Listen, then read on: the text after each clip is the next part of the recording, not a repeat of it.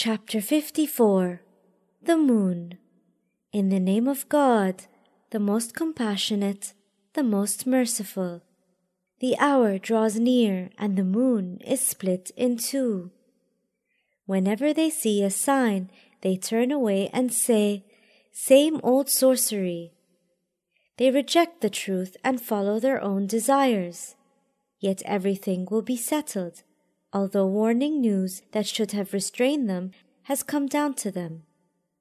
Extensive wisdom, but these warnings do not help. So, O Muhammad, turn away from them on the day the summoner will summon them to a horrific event. With downcast eyes, they will come out of their graves like swarming locusts, racing ahead towards the summoner. The disbelievers will cry out, This is a difficult day. Before them, Noah's people also denied his message.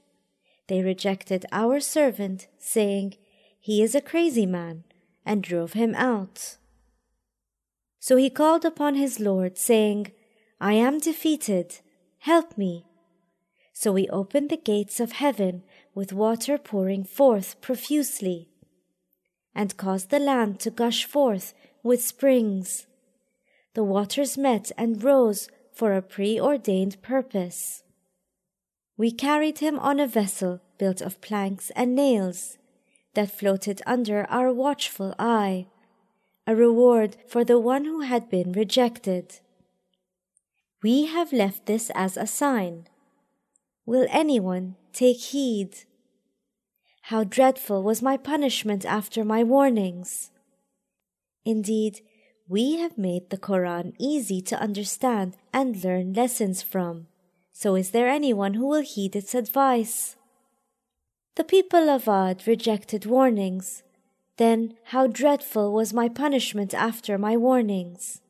Surely we let loose on them a raging wind on a day of constant calamity, plucking people away as if they were trunks of uprooted palm trees. How dreadful was my punishment after my warnings! Indeed, we have made the Koran easy to understand and learn lessons from. Then, is there anyone who will heed the advice?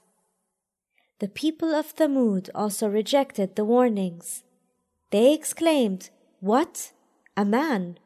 Why should we follow one of our own? That would be misguided, quite insane. Would the message be given to him alone out of all of us? No, he is an insolent liar.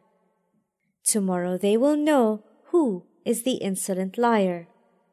We are sending a she camel to test them, so watch them, O Saleh, and be patient. Tell them that the water is to be shared between them, and that each one should drink in turn. But they called their companion who took and hamstrung the camel. How dreadful was my punishment after my warnings! We sent upon them a single mighty blast, and they became trampled twigs of fence builders. Indeed, we have made the Koran easy to understand and learn lessons from. Then, is there anyone who will heed the advice? The people of Lut rejected the warnings. We sent upon them a storm of stones, except for the family of Lut. We saved them before dawn, as a favor from us. Thus, we reward the one who gives thanks. He, Lut, had already warned them of our crushing blow, but they disputed the warnings. They even solicited his guests for an ill purpose, whereupon we blotted their eyes and said, Taste now my punishment after my warnings. Early in the morning, a lasting punishment seized them. Now, taste my punishment after my warnings. Indeed, we have made the Koran easy to understand and learn lessons from. Then, is there anyone who will heed the advice? And indeed, the people of Pharaoh also received warnings, but they rejected all our signs. So we seized them with all our might and power. Are your disbelievers any better than these?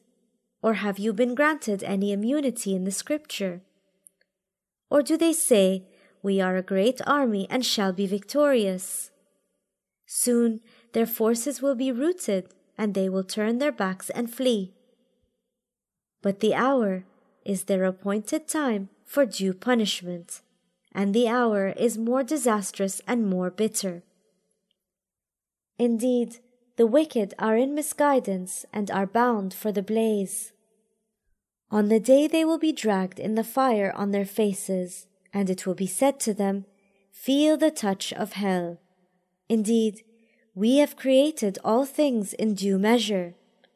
Our command is but one, which is carried out in the twinkling of any eye.